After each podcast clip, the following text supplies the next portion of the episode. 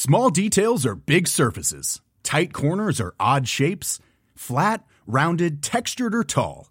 Whatever your next project, there's a spray paint pattern that's just right. Because Rust new Custom Spray 5 and 1 gives you control with five different spray patterns. So you can tackle nooks, crannies, edges, and curves without worrying about drips, runs, uneven coverage, or anything else. Custom Spray 5 and 1. Only from Rust Hey, it's Ryan Reynolds, and I'm here with Keith, co star of my upcoming film, If, only in theaters, May 17th. Do you want to tell people the big news? All right, I'll do it. Sign up now and you'll get unlimited for $15 a month in six months of Paramount Plus Essential Plan on us. Mintmobile.com slash switch. Upfront payment of $45 equivalent to $15 per month. Unlimited over 40 gigabytes per month. Face lower speeds. Videos at 480p. Active Mint customers by 531.24 get six months of Paramount Plus Essential Plan. Auto renews after six months. Offer ends May 31st, 2024. Separate Paramount Plus registration required. Terms and conditions apply if rated PG. Ready to pop the question? The jewelers at BlueNile.com have got sparkle down to a science with beautiful lab-grown diamonds worthy of your most brilliant moments. Their lab-grown diamonds are independently graded and guaranteed identical to natural diamonds, and they're ready to ship to your door. Go to BlueNile.com and use promo code LISTEN to get $50 off your purchase of $500 or more. That's code LISTEN at BlueNile.com for $50 off. BlueNile.com code LISTEN.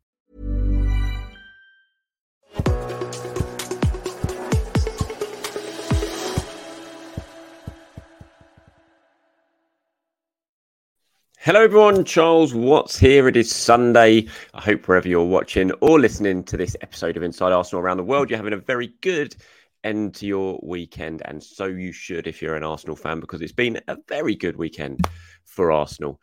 Um, and I'm going to talk about that today. Why it's been a good weekend. There's been lots of different reasons. Arsenal have won 4 0. They've kept a clean sheet. They've scored four goals away. Kai Havertz has scored. Manchester City have lost. Uh, one slight downer was a Tottenham one. We will talk about that, not because of Tottenham winning, but because of the fast of it all. And I feel like I have to mention that. uh, so we'll talk about that a little bit later on at the end of the show. But before we get to that joke of what happened in North London yesterday between Liverpool and Tottenham, let's focus on Arsenal, shall we? And what a fantastic win it was for Arsenal at Bournemouth 4 0. If you saw yesterday's video and I did my player ratings, I spoke about it briefly, but I wanted to talk about the game and the big talking points in a lot more depth today. Look at what Mikel Arteta had to say. Um, discuss Kai Havertz, things like that. So we'll get stuck into it right now. 4 0 win for the Arsenal. A thoroughly dominant display on the South Coast. Um, 15 shots to eight, eight on target, just the one on target for Bournemouth, which um, David Raya had to say right in the sort of last few seconds of the first half from Christie. Arsenal dominating possession as you would expect, much more passes, much better passing accuracy. Um, it was just a very, very comfortable win for Arsenal. Um, the kind of win that we haven't really had this season, not in the Premier League anyway. Had it at PSV against PSV in the Champions League, but in the Premier League, it's not really been that way. It's always felt like every game has been a little bit on edge. It's always, you know, sort of one goal in it, that sort of thing. This was the first time we could really sort of relax during a game and enjoy it for what it was a really comfortable Arsenal um, victory. The team selection, you know, a lot of the talk leading into the game was who was going to play, who was fit, who wasn't fit, which big players were going to miss out. Well, lots of the big players were there. Mikel Arteta very much keeping cards close to his chest as usual in his pre-match stuff. I mean, you looked at the starting eleven; it was you know, Declan Rice was in there, Bukayo Saka was fit. You had on the bench, you had um, Fabio Vieira was there, Trossard was there, although he didn't come on. So, you know, I mean, David Raya starting goal. It was a typical back four of White, Saliba, Gabriel, and Zinchenko. Rice was the holding midfielder. Then you had Odegaard and Havertz, and then the front three with Saka, Nketiah, and Jesus. Jesus once again lining up on the left. Uh, with Eddie Nketiah leading the, the line. All five subs were used. Smith Rowe coming on, Tomiyasu, Jorginho, Vieira, Nelson. Um, and certainly Smith Rowe made a big, big impact, I thought, in that second half. Really unfortunate not to score a couple of great saves to deny him. You could see how frustrated he was as well um, that he didn't get himself on the score sheet, uh, especially the second one. Uh, I thought it was a really, really good save from Neto to deny him. And uh, yeah, felt a little bit sorry for Smith Rowe, but for the team itself, I mean, the game was long, was long done and dusted by the time Smith Rowe came on. Bukayo Saka opened the scoring with a header. Um, couldn't miss really after a good ball in from Odegaard. Jesus had his header at the back post. It hit the post, came back to Bukayo Saka, close range. you know, basically it was almost like he faced it in rather than headed it in. It wasn't exactly the cleanest of headers, but he got the job done. He got the ball in the net, and then captain stepped up, Martin Odegaard, to make it two just before half time. It was a really important goal that I think because Arsenal was so on top in the game, and you just felt they needed to go in with a two goal advantage into half time, and they did that after. Uh, Eddie Nketiah again, more good play from Eddie. I thought he did really well in the build up for the first goal as well. It was him who got the ball in with his back to goal turn, drove forward, ended up sort of feeding the ball out wide and uh, before Odegaard crossed the ball in. And then a really good from Eddie, good link up with him and Zinchenko driving into the box. Definite penalty brought down by the defender. And um, looked like Saka was going to take it, but as seems to be the way when Arsenal get a penalty now, you never quite know. Someone's got the ball. It's like, is he going to take it? No, at the last minute, he hands it over to someone else. And this time, Saka handed it to Odegaard, who took his penalty really, really well, sent the goalkeeper the wrong way. Um, the sort of classic Odegaard penalty that we're beginning to see now this season, the stuttered run up and then uh, gives the keeper the eyes and sending the wrong way. And 2 0, as I said, was just a really important lead, I felt, for Arsenal at half time to go in with the scoreline reflecting their dominance. That's why I think Raya's save right on half time from Christie was really important as well to protect that two goal advantage. And you kind of felt at that point they were going to go on in the second half and comfortably see this game out. Their Bournemouth just weren't offering anything. You can see why they're struggling this season. They've not really got any threat. And um, and I think for Arsenal as well, they weren't facing a team that was properly trying to low block them as well. You know, Bournemouth, as they do and have always done, depending, you know, not doesn't really matter which manager they've had since they've been in the Premier League. Bournemouth do try and at least sort of play football and attack. Um, you know, when they did that, they played into Arsenal's hands, and Arsenal picked them off um, fairly, fairly comfortably. In the second half, they added another two goals. Could have been a lot more. Probably, I think it was the only complaint you could have really had about the scoreline was it was only 4 0 because Arsenal easily could have got, you know, six, seven, eight even. It was it was that dominant a performance. And they had some good opportunities that they didn't take.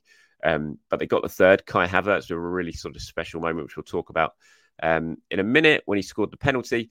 And um, then Ben White sort of rounded things off at the end of a header from Martin Odegaard's free kick, 4 0, done and dusted. Just a really, really good performance. So many standout performances in that. I did it in my player ratings yesterday. You know, Declan Rice I thought was absolutely exceptional in the heart of midfield. Just, it just it was times, as I said yesterday, it reminded me of the era when he got the ball and just drove forward and just left players trailing. You know, they were chasing him, but they couldn't catch him, and he just drove forward and suddenly turned defence into attack.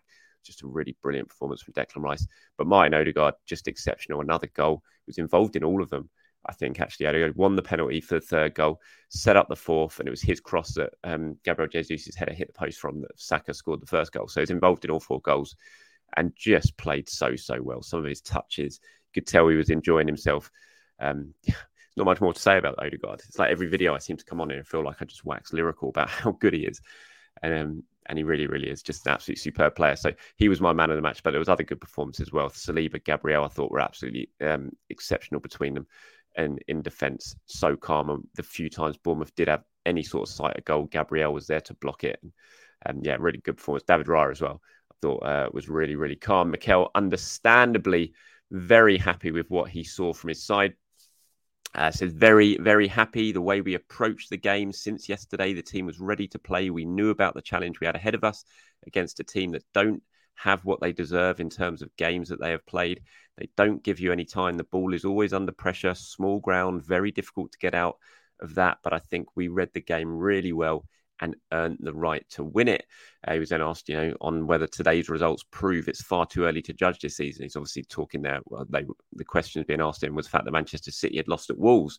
He says, yes, but this is going to happen. Nobody is going to win every single game in this league. Playing the way we have to play every three days, we need to be consistent in what we do. Try to play and pick the right team every time to try and win the game. Some days it's not going to be possible. It's the seventh games of the season it's a long marathon. And he's right. You know, I just think it's so reactive. It's like a draw feels like a defeat now in the modern world of football to me, and how it's how it's um and I spoke about this last week after the Tottenham game that I just feel like how it's perceived and the reception it gets, the reaction it gets, certainly on social media. It's just like the end of the world if you draw a game. It's like it's the Premier League. You are not going to win every single game. Yes, it's frustrating when you drop points, but it's going to happen. It's happened forever. It's football. You know, who would have ever predicted Man City going to Wolves yesterday and getting turned over? No one. You know, absolute coupon buster. But it happened because it's a Premier League and because it's football and these type of results happen. So I just think whenever there's a drop, there's a drop points, some of the reaction just for me, it's like just calm down, everyone. It's 38 game season. You cannot win every game. It is impossible. Um, and yeah, so uh, it was great to see Arsenal back to winning ways anyway, anyway yesterday in the Premier League. You can understand exactly why Mikel Arteta was so happy about so many things, the performance levels, but also obviously about Kai Havertz getting his first Arsenal goal. Is if you're watching this on YouTube, you can see I've brought up his Instagram picture that posted. Uh, he posted up after the game of him celebrating his goal, saying solid team performance. Appreciate all the support from my teammates and the travelling fans. It means a lot together. Now I've got a video here from Harry Symeou that I'm quickly going to show you.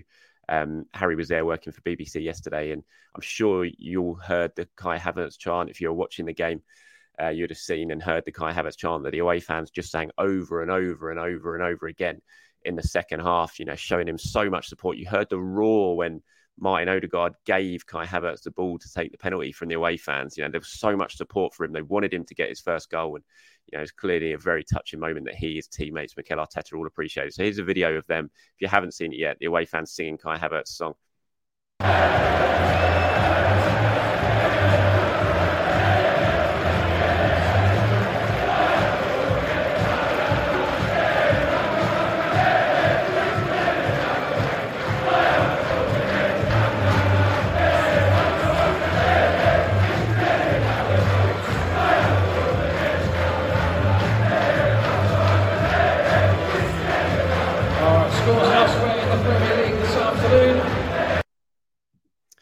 So you can see how much that means to him there and the support he was getting. You could see the way he was talking, he was sort of reacting with his teammates. And it was just a really, really nice moment, I thought, um, for Kai Havertz. And, you know, fingers crossed it's going to be a really big moment in his season and Arsenal season as well, because you spend that sort of money on a player, you need him to be at his best. He hasn't been at his best yet. He hasn't really contributed in the final third.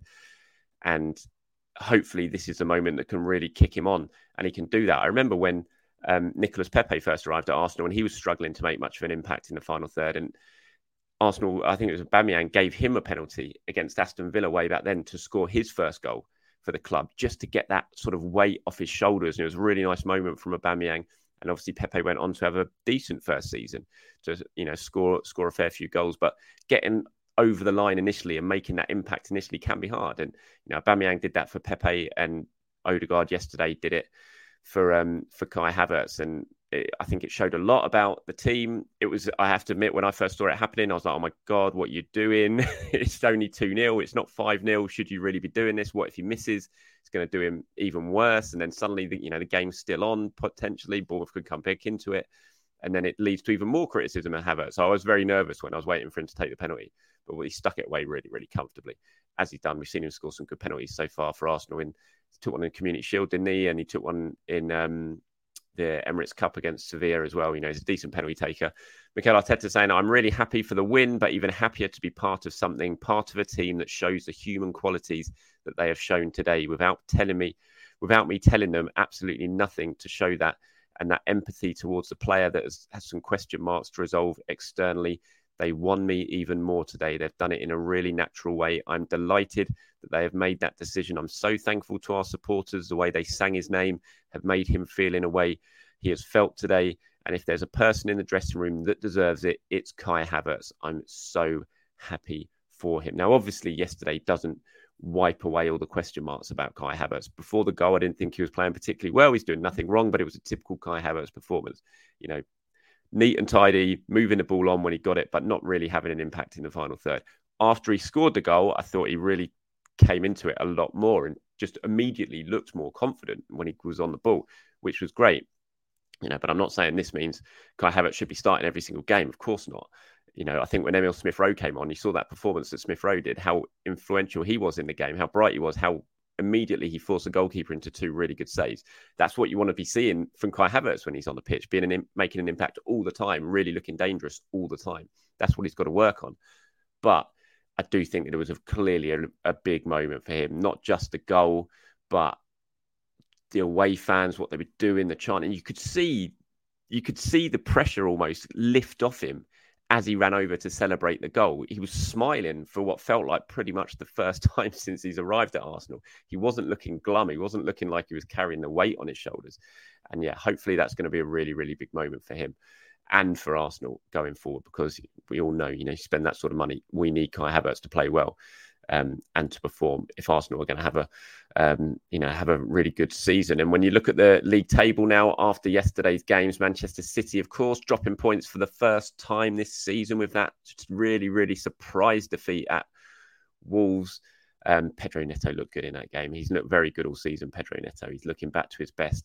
Um, such an exciting player before he got that injury.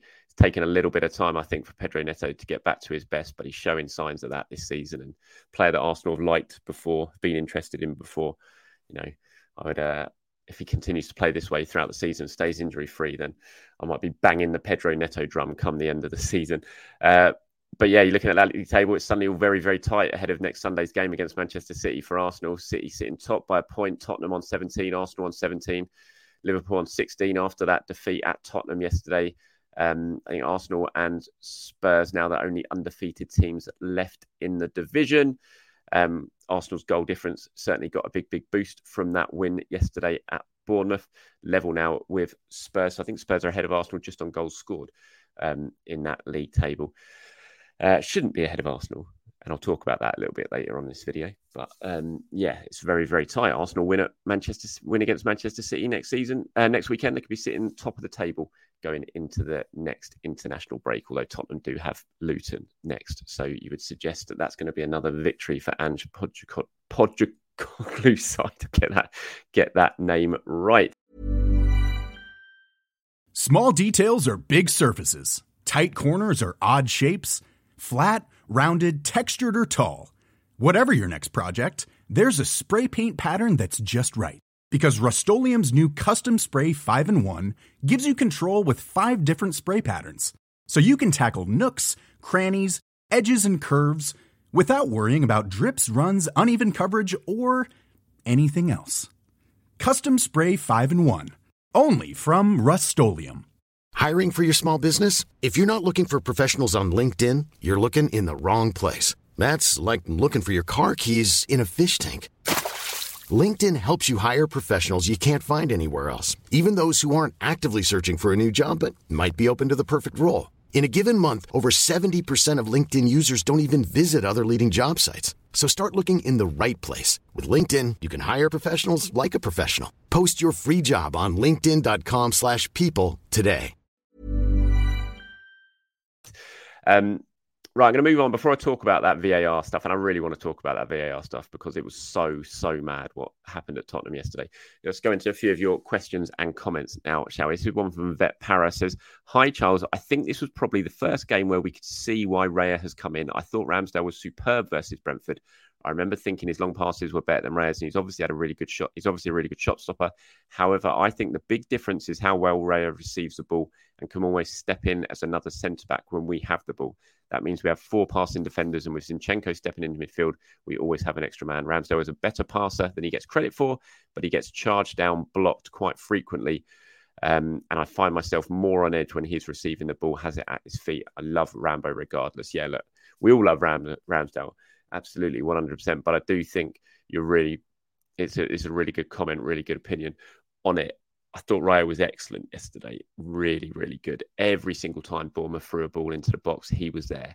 He just took it so comfortably. He was so calm, so committed. There was no nervousness.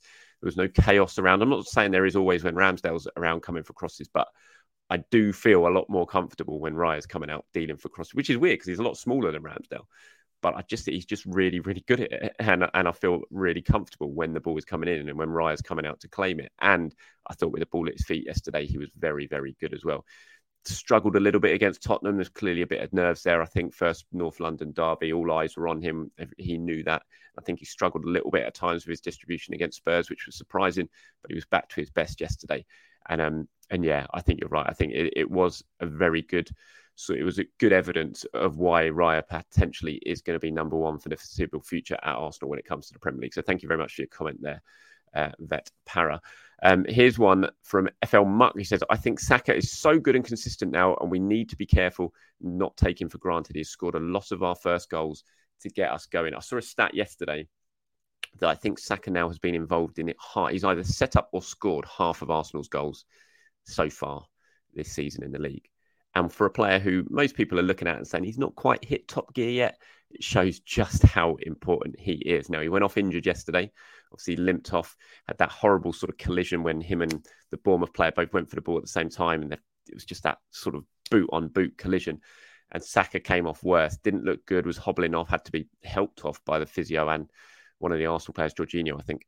Um, Mikel was asked about it in the press conference afterwards. Said he doesn't know yet. It was too early. He was limping, obviously, but it was too early. He said that Gabriel Jesus was limping as well. So it will remain to be seen what uh, the deal is. I don't think we'll have to wait too long. Arsenal play on Tuesday night, obviously in Lens. They'll be um, hosting their open training session ahead of that game tomorrow. I'm not sure if that's going to be at London Colney or if it's going to be over in France. Um, normally, it's at London Colney. They normally don't do the training session over in France, uh, which they do have the option of doing. But uh, so I think we'll find out tomorrow if he's training and whether he's going to be travelling. Um, and he does need a bit of protection. Yes, a lot of you have been leaving the comments saying, why wasn't he taken off at 3 0? And I agree. Maybe there was definitely an option to take Saka off before that incident happened just to protect him. The game was done. Um, maybe Mikel's thinking that right now. It's all in hindsight, obviously. But he, um, yeah, I think in terms of this comment, he is so good and consistent that it, I think it's very easy to take Saka for granted. I think quite a few of us have probably already done that a little bit this season in saying, oh, he's not at his best yet. He needs to perform better. It's easy to say that, but when you look at the numbers and you look at what he's producing week in, week out, how much of an impact he's having on games week in, week out, um, it just shows just how important he is to this Arsenal team. Here's one from Jerry now. Uh, he says, always tend to agree with your analysis, but I think you must have watched a different game today. Nketiah was average at best, and that's being polite. Can't fault his work ethic, but we were nothing with him in the team. I think this is really harsh. I really do, Jerry. And there's a couple of people who said this who replied. It was obviously in response to my player ratings video yesterday when I gave Eddie an eight, and I thought he played really well.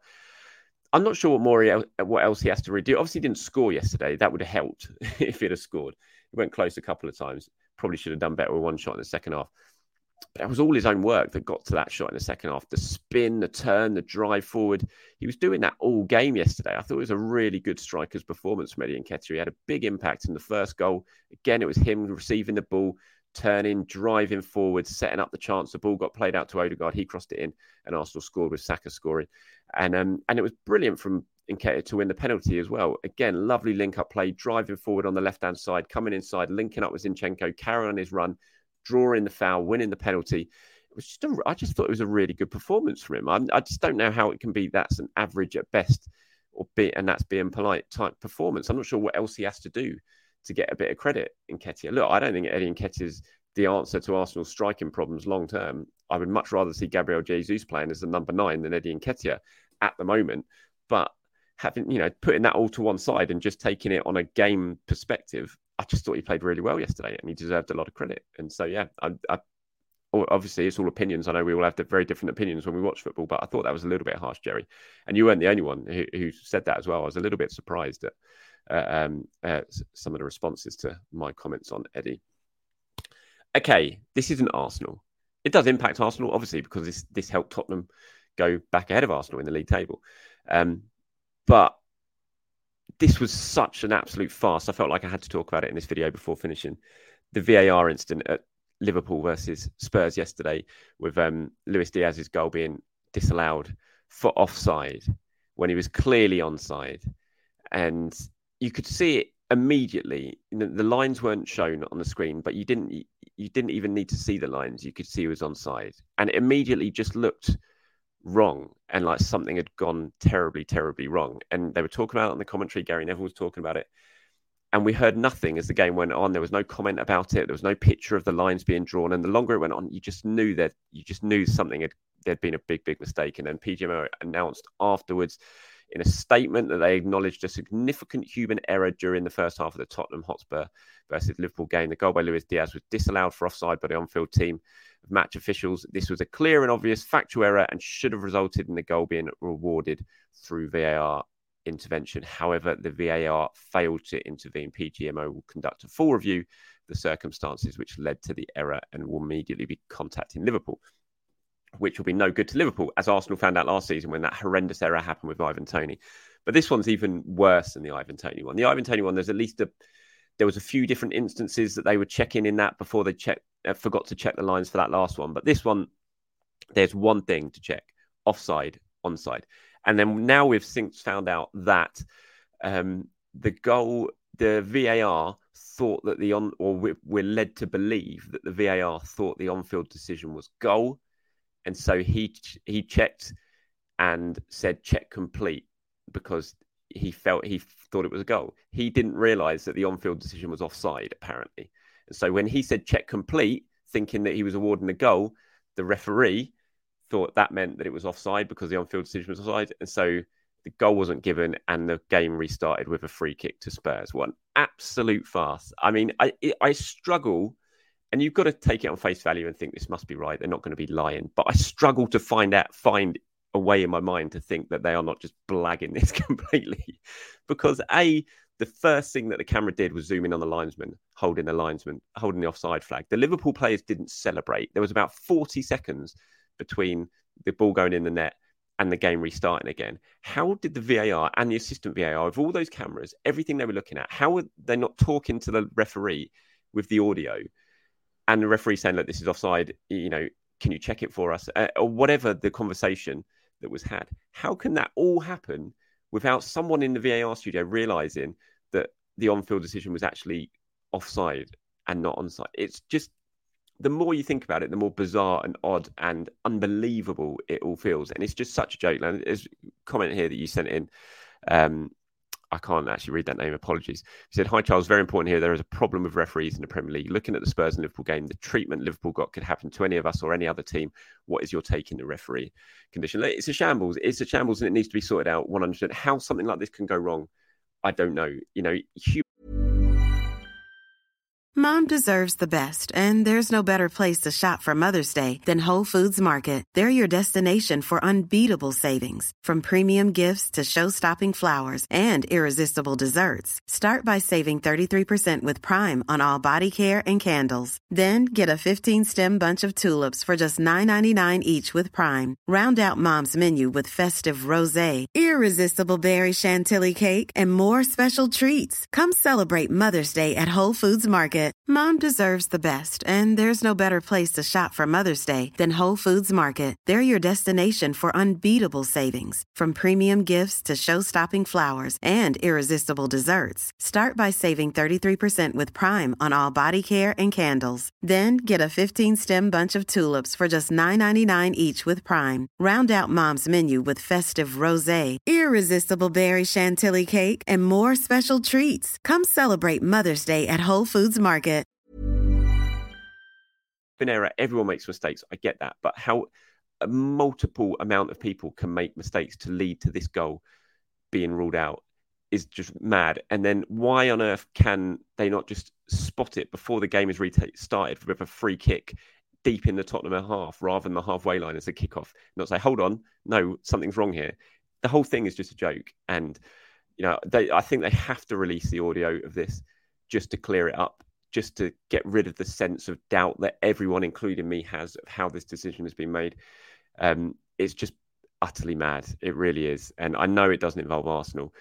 And some of you might not care, but I just felt like I had to talk about it because it was such a mad thing that has happened. And, you know, Tottenham went on and won the game in the last minute, 96th minute, playing against nine men. And even Diogo Jota's first yellow card, he got booked for nothing. He didn't, you know, the guy tripped himself up. It's just awful decision making going on. And yeah, it's just it needs to be improved. It really, really does. But that's it for me, everyone. Thank you very much for watching or listening to today's episode. Enjoy the rest of your weekend. I'm sure you will. Arsenal one four 0 If you can't enjoy a weekend after that, how, when can you enjoy a weekend? I'll be back tomorrow to talk about all things at Arsenal once again. Have a great Sunday, everyone. Speak to you soon.